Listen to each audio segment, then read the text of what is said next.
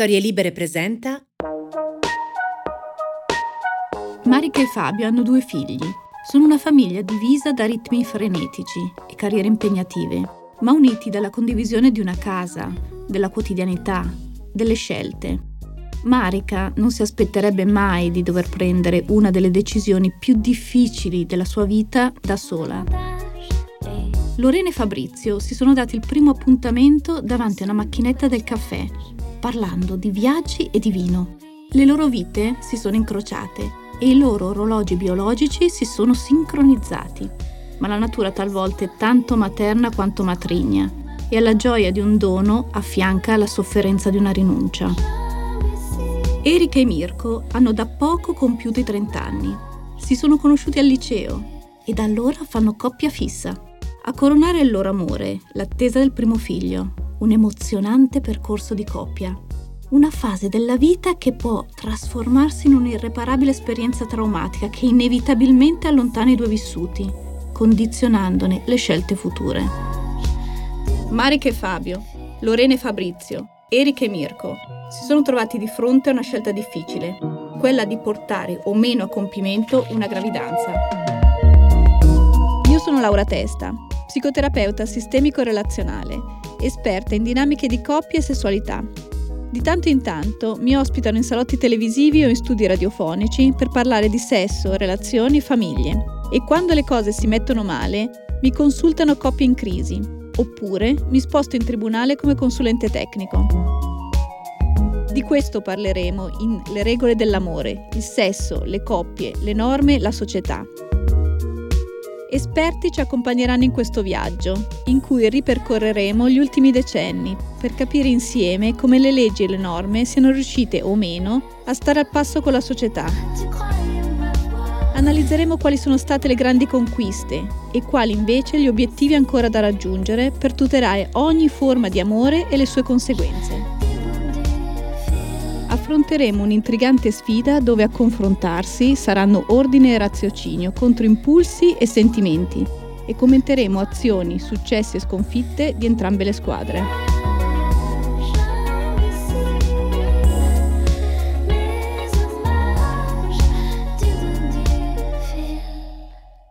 Oggi parliamo di scelta, concetto controverso, processo mentale rischioso, spesso faticoso, ma punto di partenza che ogni giorno ci permette di confermare la nostra libertà. Per provare a capire, entriamo nella vita delle nostre tre coppie.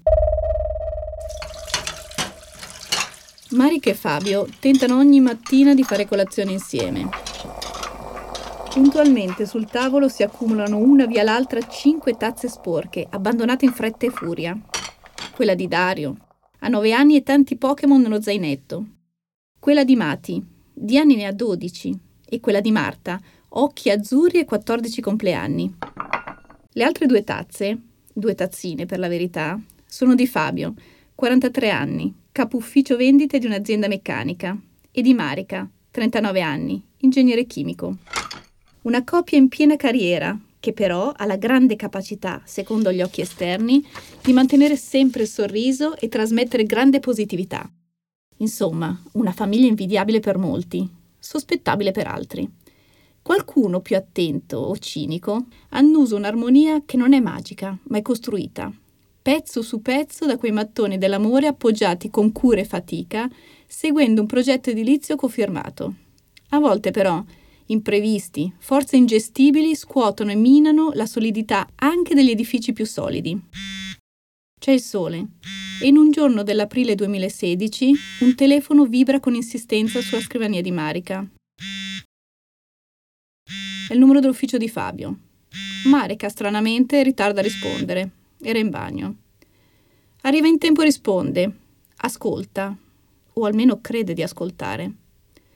Sono frasi così inaspettate che risultano incomprensibili.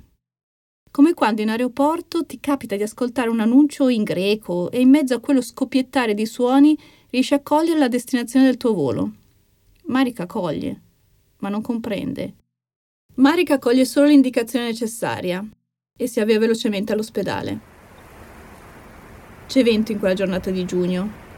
Come tutte le mattine, le tazze sono rimaste sul tavolo. Quattro quattro tazze sporche. Due mesi carichi di dolore e di domande nel vuoto. Fabio non ha lasciato fratelli perché è figlio unico. Non ha lasciato i genitori perché lo hanno preceduto. Ha lasciato Marica, Marica e i loro tre figli. La velocità non è cambiata più di tanto. Il ritmo è rimasto alto, ma la fatica di stare al passo è triplicata. All'interno di questo frullatore d'emozioni, Marica non ha dato peso al fatto che il suo ciclo fosse scomparso.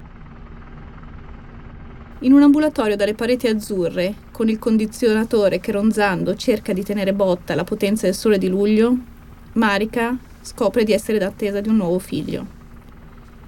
Nella testa e nel cuore di Marica ora tutto comincia a girare. In balia di questa giostra su cui si è trovata a sedere senza aver scelto di salirvi, lei ora lo sa che ha poco, pochissimo tempo per prendere una decisione, per scegliere, da sola. Cosa possiamo dire a Marika se non qualunque sia la tua scelta, sappi che sarà quella giusta? Da oltre 30 anni difende la legge sull'interruzione di gravidanza ed è stata una delle più attive personalità in campo medico ad esporsi e a far sentire la propria voce a sostegno della necessità di questa legge. Prima donna a diventare primario presso la clinica Mangiagalli di Milano, una delle voci più autorevoli in tema di interruzione di gravidanza la dottoressa Alessandra Kusterman. Sappiamo tutti che le donne abortiscono da sempre. Eh, abortiscono con, abortivano un tempo con metodi estremamente pericolosi per la loro salute. Esistevano le mammane che utilizzavano ferri da calza, che utilizzavano tisane a base di prezzemolo e le donne morivano a volte con perforazioni dell'utero e dell'intestino per colpa di questi ferri da calza, così come potevano morire per queste tisane a base di prezzemolo che potevano determinare un'emorragia interna irrefrenabile. Quindi eh, partiamo dal fatto che prima della legge sull'aborto l'aborto esisteva ugualmente e veniva condotto nella clandestinità. Nel 1976 la Corte Costituzionale eh, stabilì che la vita della donna era prioritaria rispetto alla vita del feto, facendo anche un parallelo, secondo me molto importante, che la vita di chi è già persona ha un valore più elevato rispetto alla vita di chi persona non è ancora diventato, quindi il feto. Questo in termini eh, logici che cosa vuol dire? Che il diritto alla salute della donna è garantito dalla nostra Costituzione, per questo la Corte Costituzionale rispose in questi termini al quesito che era stato posto da un caso concreto, come sempre è quando la Corte Costituzionale interviene. In più la Corte Costituzionale assunse un secondo principio, che la vita fisica e psichica delle persone è uguale cioè che non esiste una vita fisica che prescinda dal rischio per la vita psichica. Insomma, se l'aborto avesse continuato ad essere vietato, si sarebbe determinato un rischio che lo Stato si assumeva di continuare ad accettare che le donne si suicidassero pur di non avere un figlio non desiderato o corressero il rischio di morire appunto utilizzando metodi non sicuri. Oggi ci sembra un diritto scontato, così come la pillola anticoncezionale, un'antica conquista della medicina più che il frutto di una lotta sociale. Invece, la legittimità di scegliere se intraprendere una gravidanza o se interromperla sono l'esito di un percorso fatto di battaglie e riconoscimenti negati. Con circa dieci anni di scarto rispetto agli Stati Uniti, l'Italia ha legalizzato la commercializzazione della pillola anticoncezionale solo agli inizi degli anni 70. La pillola, infatti, arrivò in Europa nel 1961 e dal 1965 in Italia il suo uso era consentito sotto prescrizione medica per donne sposate che potevano assumerla solo ai fini di regolarizzare il ciclo mestruale.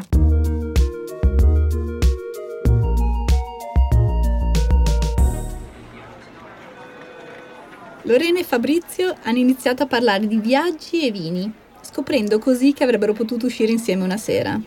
È stato così che da un crocevia ingombrato da fotocopiatrici, stampe d'autore e macchinette del caffè ha preso avvio una relazione davvero importante. Li avevamo lasciati davanti a una macchinetta del caffè. Il luogo di lavoro è stato Galeotto. Lorena ha 35 anni e ha la sua prima esperienza di convivenza. L'idea del single per sempre iniziava a starle un po' stretta e per la prima volta quello che alcuni chiamano orologio biologico aveva iniziato a sbuffare, ad alzare la testa. Fabrizio aveva già convissuto. Da appena ventenne si era addirittura sposato e oggi ha due figli, due figli che ormai vivono per conto loro. Negli ultimi anni si era dedicato quasi totalmente al lavoro, raggiungendo gradini importanti e un ottimo riconoscimento economico. Dopo un anno di convivenza anche Fabrizio si lascia coinvolgere da un rinnovato desiderio di paternità. Ed ecco che in una mattina, durante il ponte di Sant'Ambrogio, mentre Fabrizio si sta impigrendo sotto al piumone, Lorena gli annuncia di essere incinta. Sbam! La finestra si spalanca e una fortissima corrente di vento scompiglia tutto. Si deve ripartire con una nuova progettualità. La casa per prima viene rivoluzionata. Si trovano spazi ad hoc per accogliere nel miglior modo possibile il pargolo. Vengono acquistate tutte quelle attrezzature che solo l'arrivo del primo figlio può far sembrare indispensabili. Lorena inizia tutte le visite di controllo e attiva tutte quelle accortezze che il ginecologo le raccomanda. In una giornata di routine, Lorena va a far controllare il seno, liturgia della buona prevenzione consigliata ad ogni donna. L'esito però è feroce. Sospetto tumore. Predisporre a breve nuovi accertamenti. Fabrizio c'è, è lì presente. Lui le battaglie le vince. È così da sempre. Per cui cerchiamo di non preoccuparci troppo. Ingresso nella clinica, la migliore clinica che esista. Sorrisi di accoglienza, visita, attesa, colloquio con il primario.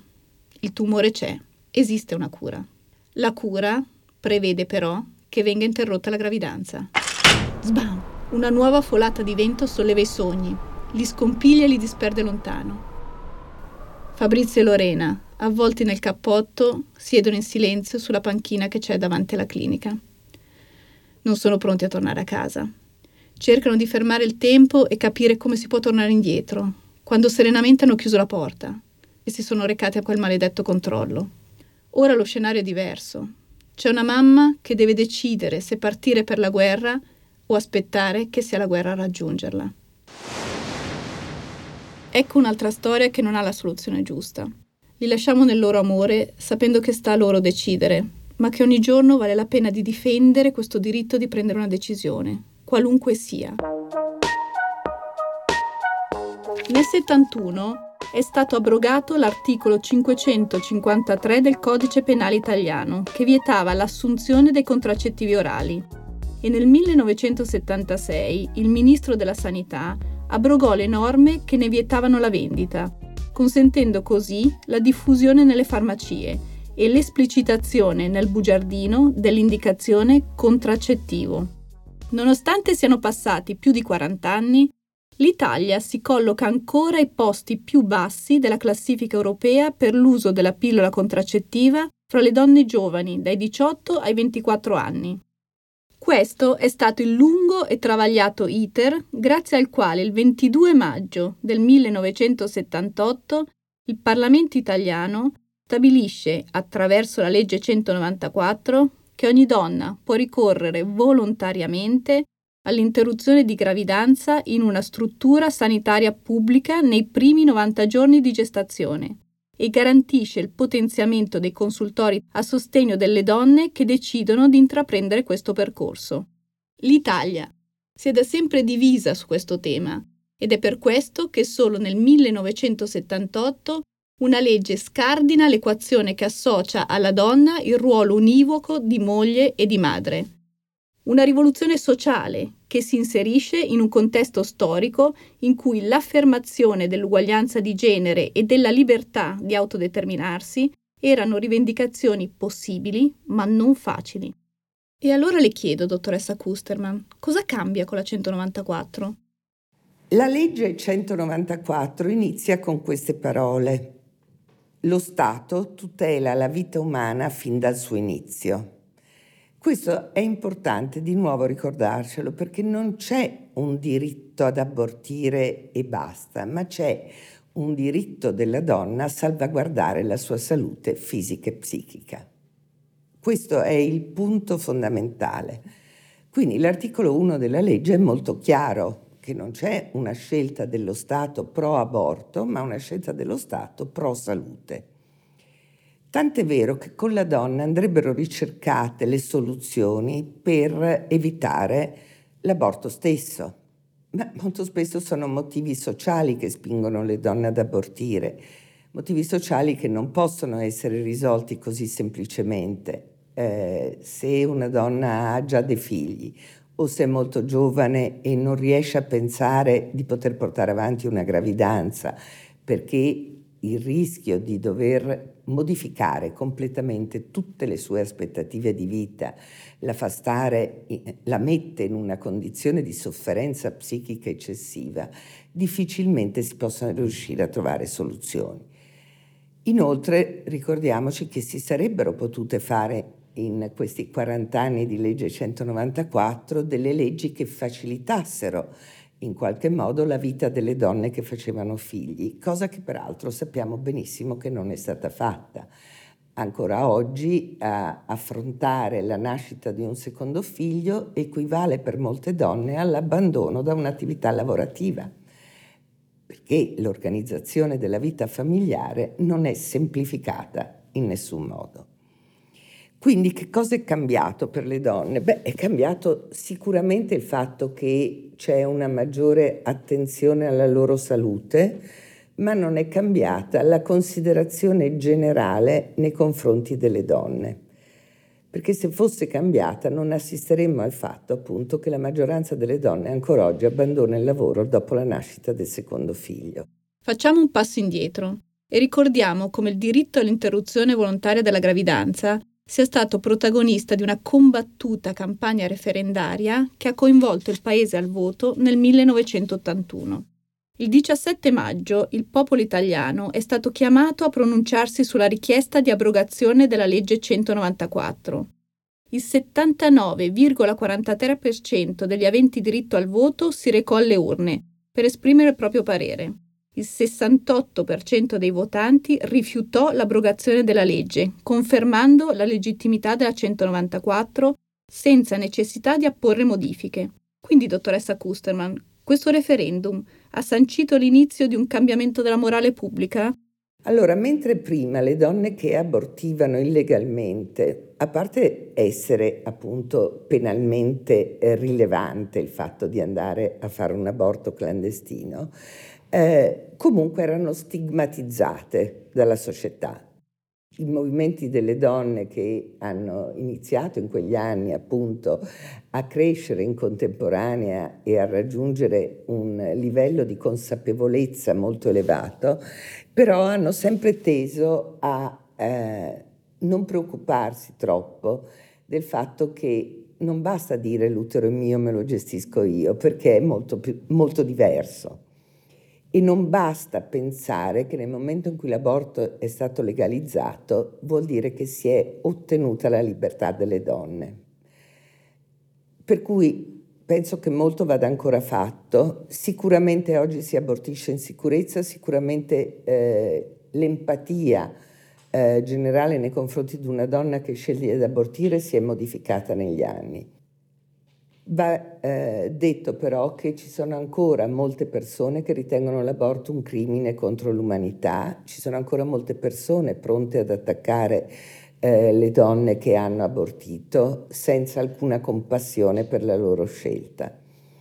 Ci sono movimenti che anzi stanno crescendo in questi ultimi anni, eh, spesso sono movimenti di estrema destra eh, i movimenti pro vita, ma non sempre sono es- movimenti di estrema destra, possono esserci anche eh, delle persone che in buona fede ritengono che eh, il numero di bimbi che non, non viene alla luce per colpa dell'aborto è un numero intollerabile. Continuando su queste riflessioni, possiamo ragionare su quali siano stati gli effetti della 194 a distanza di più di 40 anni? Il punto è che se non ci fosse la legge semplicemente morirebbero più donne. In Romania negli anni Ottanta fu cancellata la legge che consentiva alle donne di abortire. Ci fu un picco delle morti di donne in età fertile. Il risultato di leggi che abrogano l'aborto non è la cessazione dell'aborto, ma è molto più semplicemente l'aumento del numero di danni irreversibili per la salute delle donne fino alla morte. Quindi credo che chiunque abbia a cuore la vita dovrebbe preoccuparsi in prima istanza del, eh, di questi problemi e poi potrebbe permettersi di giudicare chi abortisce.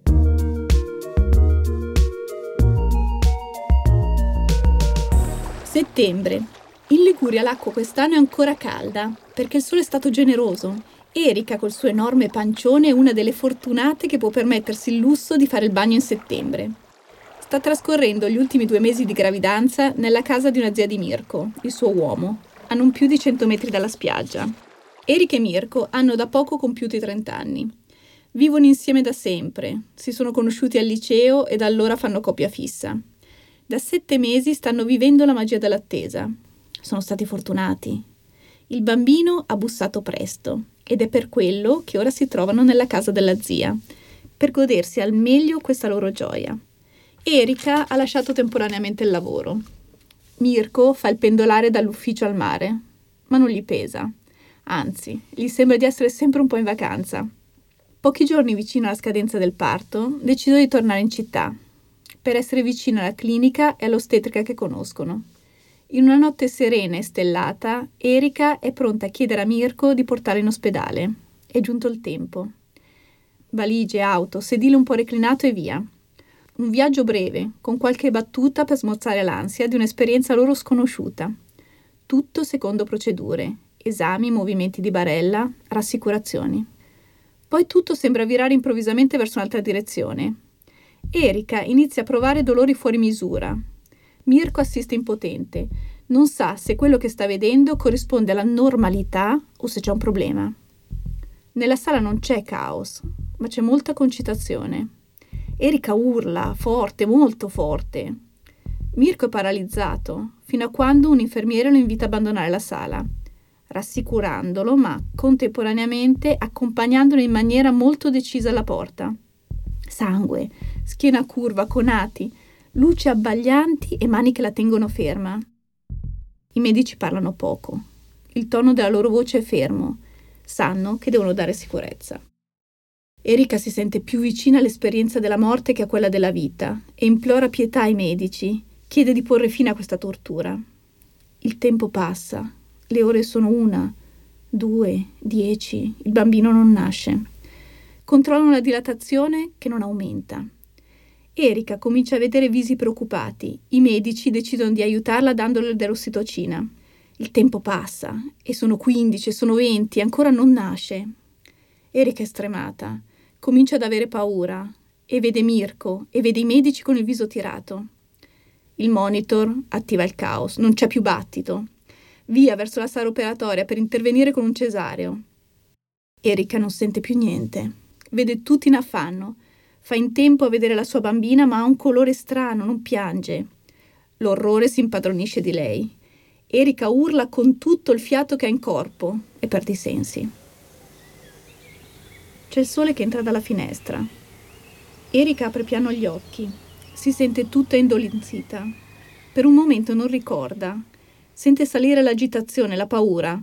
Prova ad alzarsi di scatto, ma un dolore fortissimo al basso ventre la blocca. Vede Mirko che dorme su una sedia e lo chiama urlando. Mirko si alza di scatto e le corre incontro. Mirko sorride, oh Mirko sorride, Mirko sorride. La loro bambina sta bene. Ora è il momento del racconto. La dilatazione non c'era, il cordone intorno al collo che impediva alla piccola Chiara di uscire, il cesareo di urgenza e poi una fortissima emorragia che ha fatto temere anche per la vita di Erika. È tutto passato. Due stati dopo, sempre nella casa della zia, Chiara e Erika giocano felici tra le lenzuola, in attesa di scendere spiaggia. A volte di notte un sogno cattivo le riporta alla mente quel tunnel di lame, Così lei si sveglia di colpo e ha paura di rimettersi a dormire. Mirko e Chiara spesso giocano sul bagnasciuga. Erika li raggiunge con uno sguardo assente e dice piano al suo uomo: Sono incinta. Mirko strabuzza gli occhi pieni di gioia e stupore. Quando Erika aggiunge: Io lì non ci entro più, hai capito? Non ci entro più. Cosa abbiano fatto poi Erika e Mirko, questo la storia non lo dice. Quello che sappiamo è che Erika è una donna traumatizzata da un'esperienza devastante e imprevista, che però ha avuto la possibilità di scegliere, di scegliere quale strada percorrere verso un'esistenza sopportabile e soprattutto voluta. Secondo la relazione del Ministero della Salute sull'attuazione della legge 194 e ufficialmente trasmessi al Parlamento a fine 2017, le interruzioni volontarie di gravidanza effettuate da cittadine italiane stanno seguendo un trend in calo. Dal 1982 è stata rilevata una riduzione degli aborti del 74,7%.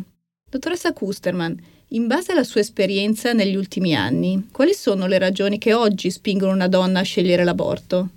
Dopo tanti anni eh, di lavoro con le donne, eh, continuo a pensare che c'è sempre un motivo per cui la donna abortisce. Il motivo non è banalmente voler andare dal parrucchiere o andare dall'estetista i motivi sono molto più ampi. Avere un figlio è sicuramente un'esperienza magnifica, ma c'è un momento della vita in cui si può pensare di avere un figlio e altri momenti della propria vita in cui non lo si riesce a pensare.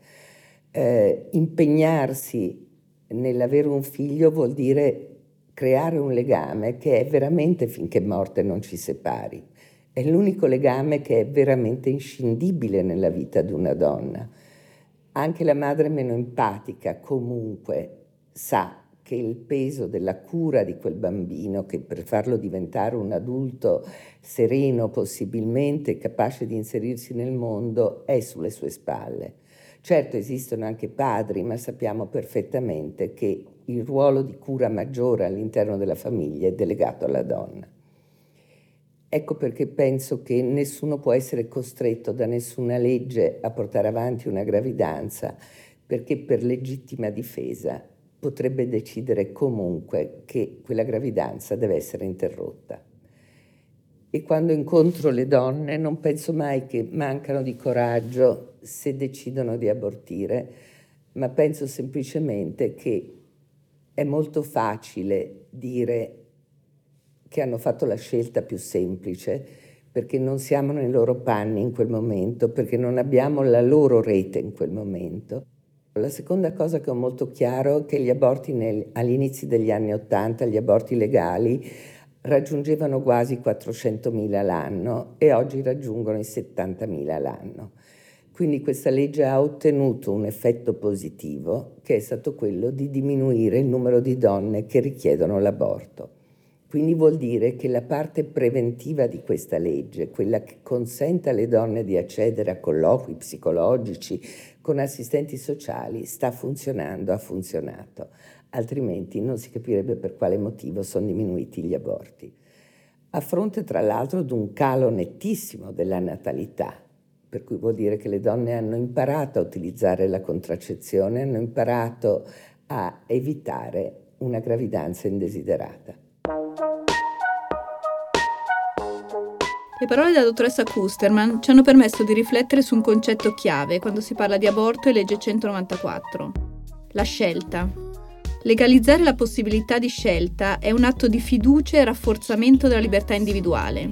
Ma la libertà è responsabilità. Ecco perché è importante provare a capire cosa significa scegliere. In questo episodio abbiamo parlato della tanto discussa legge 194 e dei suoi difficili pregressi.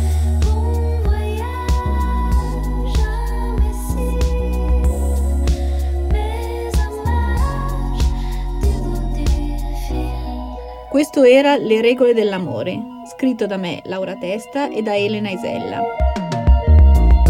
Vi guideremo attraverso questo viaggio fra le leggi e le norme che hanno modificato negli anni la coppia e la famiglia.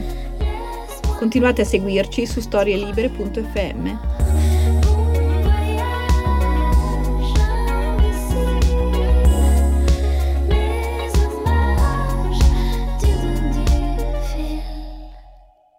Una produzione storielibere.fm di Gianandrea Cerone e Rossana De Michele.